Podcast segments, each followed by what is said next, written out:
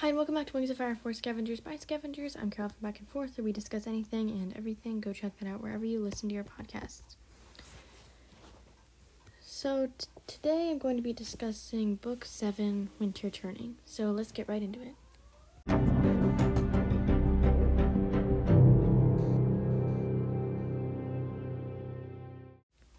So, as I said, I'm traveling over spring break, so I am somewhere else right now. So, I don't want to make this episode too long so I can hang out with the family I'm visiting. So, I'm just going to pick one part that I want to discuss, discuss it basically in full, and then just discuss the major events and characters. So, the part I want to discuss is part three Beneath the Ice.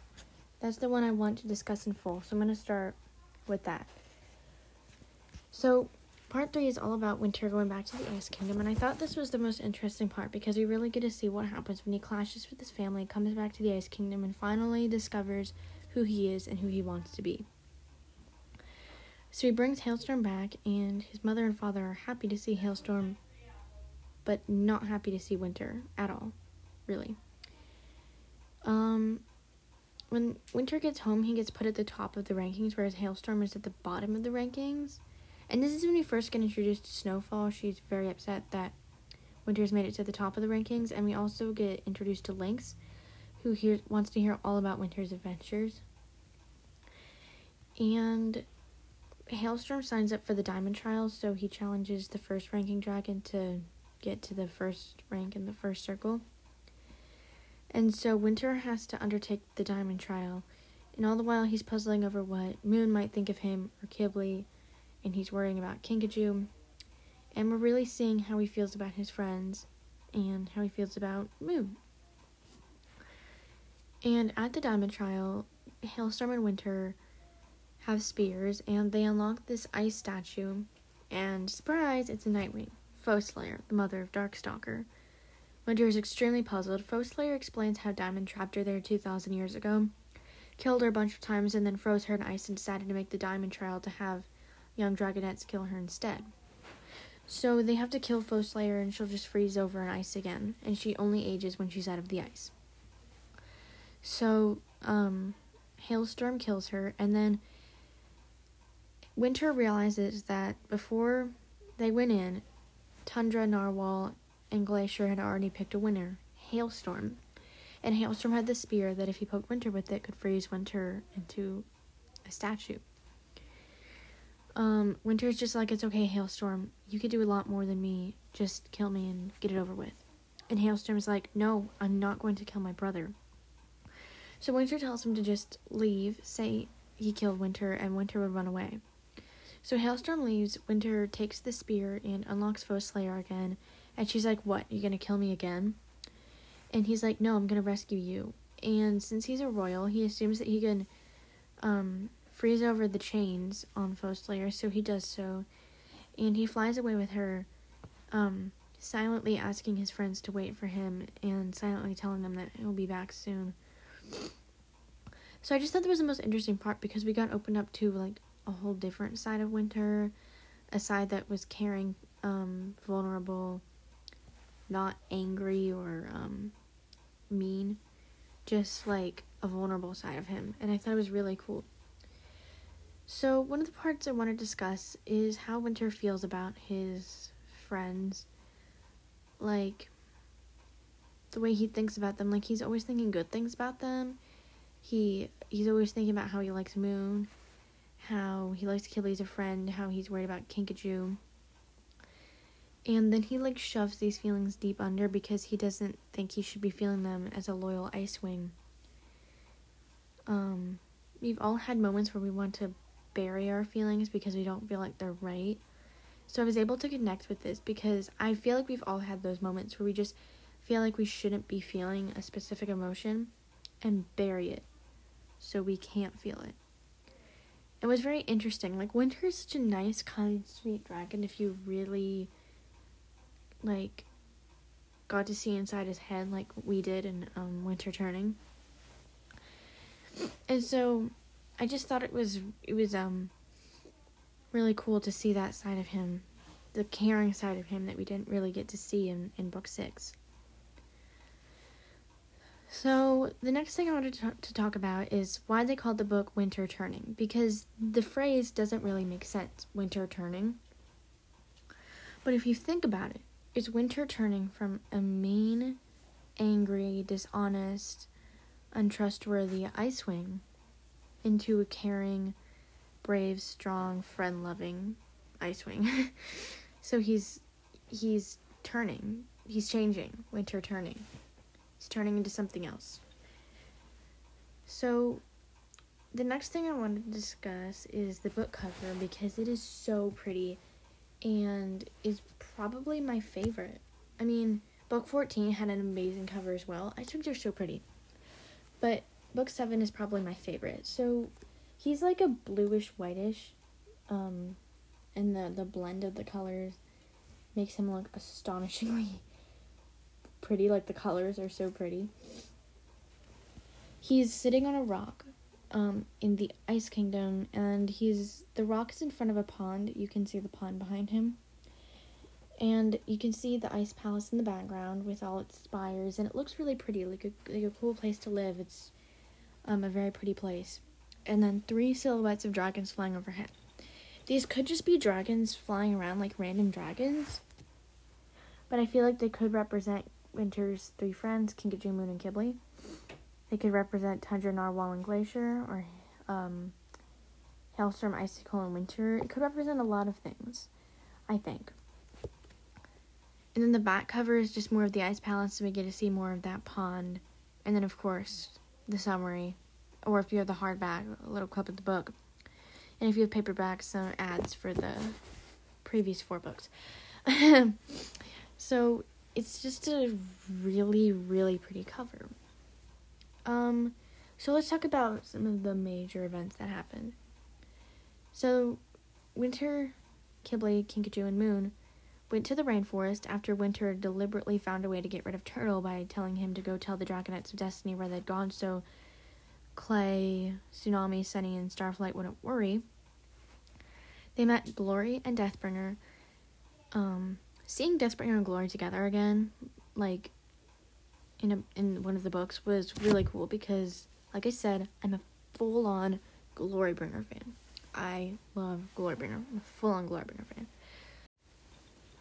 So Deathbringer and, and Glory go out to search for Icicle and they leave the four dragonets in the wingery, the dragonet wingery, and they go off.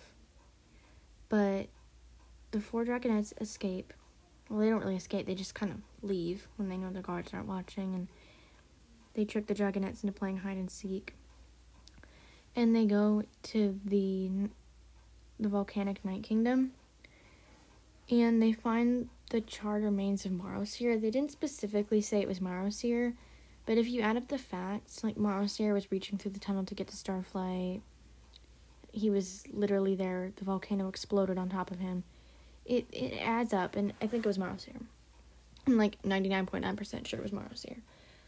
Um, and they find Icicle, and she's been awake for days because she doesn't want Scarlet to invade her dreams again. But then the Rainwings descend, saying they followed them. They shoot Icicle with the sleep dart and make her go to sleep. Icicle is struggling to fight it, but eventually she can't. And Winter's wondering whether Scarlet is invading her dream or not. And actually promises to kill Glory himself, although of course he's not going to do that. It was just a promise not fulfilled to his sister. Um, the next one of the major events is that um, the Dragonets found Pyrite, who was going to take them. Um, ooh, where was she going to take them? I forget where she exactly was going to take them. It's going to take them somewhere. They stop in a cave where they think Scarlet might be, and Scarlet's talking about Pyrite. She's telling this um, Nightwing to go get Pyrite. Winter rips the necklace that Pyrite is wearing off her neck, and it turns out that she's actually Hailstorm. The night Nightwing comes, throws Kinkajou into a tree, and Kinkajou goes into like a coma. She just won't wake up. Her scales are just stark white, which is the Rainwing color of like pain, like awful, awful pain. Um, so the next thing that happens is Qibli breathes fire into the to the Nightwing's eyes, and and um, Winter breathes frost breath onto them, and the Nightwing goes off screaming. And they go to Possibility to see if Kinkajou can get a healer. Hailstorm comes with them and is super confused, disoriented, because he still believes he's Pyrite, but he also has memories of him being an Icewing Dragonette, and he can't tell what's real and what's false. Eventually, Winter puts on the Pyrite necklace himself to show Hailstorm that Pyrite is just a false dragon. She's not actually real. Um, Hailstorm's still trying to shake his loyalty to Skywings and Queen Scarlet and all that out of his brain. He's very muddled. And he's been Pyrite for two years. And Winter was very muddled after being Pyrite for like two minutes. So, um, Winter cannot imagine what Hailstorm must be going through. So, the next thing I want to talk about is three characters. I'm going to be talking about Winter, Hailstorm, and uh, Tundra because I thought Tundra would be interesting one to talk about. So, first, let's talk about Winter. He's a very complicated character, which is why he's one of my favorites because I've probably said this a million times, but I love complicated characters because it just makes the story a whole lot interesting when you have a good, complicated character to follow the story with. He's very kind and loyal and brave to his friends. It's just he he has a really hard time accepting that and breaking his loyalty to the Ice Wings, breaking that outer shell of meanness and aggression, and becoming the dragon that he really is.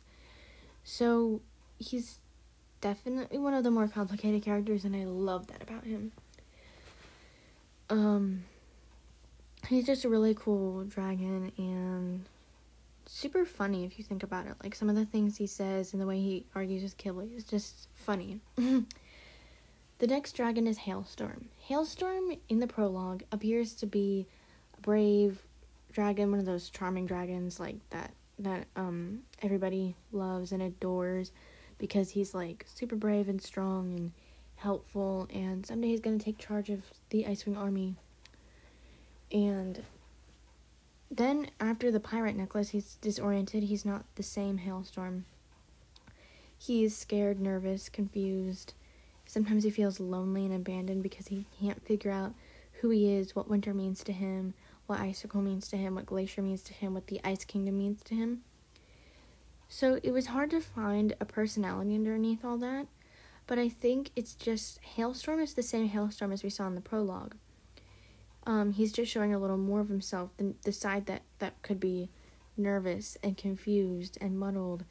And I know this, a lot of this is because of the Pyrite necklace, but we also get to see a hidden side of Hailstorm, which was kind of cool.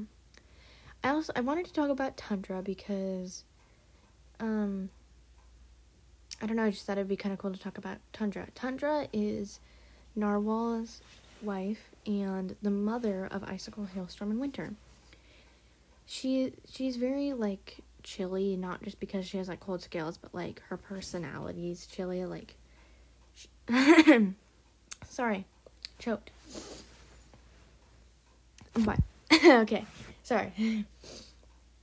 So, yeah, her, um, she's very like cold. Her personality is cold, chilly, angry, and she needs everything to be perfect. She needs the rankings wall to be perfect. She needs the queen to be perfect. She needs her um, dragonettes to be perfect. She needs everything to be perfect, and she has this obsession with objects and dragons being perfect and um she just wants everything to stay in line in order but she, she doesn't just like everything being perfect. She wants to be powerful. She wants to stay at the top. She wants to have power. She wants all this and that. She just wants to be a powerful dragon that cannot be stopped. And she is definitely not one of my favorite characters but I think I could consider her a minor antagonist in a way because of the way she treated Winter and the way she was trying to prevent Winter from being who he really was and all that. I think I can consider her a minor antagonist. And if I can, I would like to say that she is one of my favorites because of that personality that's so hard to understand.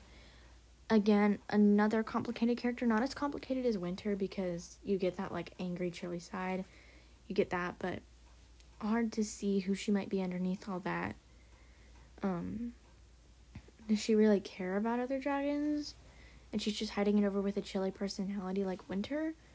Or does she really not care about any other dragons like she appears to not?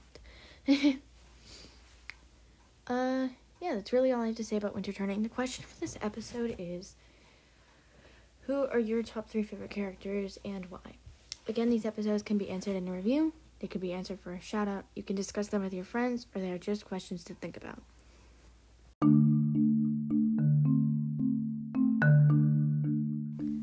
Okay, thank you for listening to this podcast and this episode.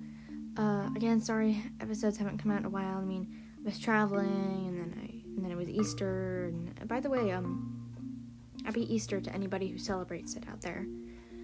Uh, yeah. So sorry about that. Anyway, thanks for listening to this episode of this podcast. Please go check out uh, Stay Happy and Back and Forth, of course, wherever you listen to your podcasts. We are in dire need for listens and subscribers and back and forth. Our latest episode has. Uh, guest star um, Buttercup. So please go check that out wherever you listen to your podcasts. Uh, have a great day. Spread your wings and fly. Bye.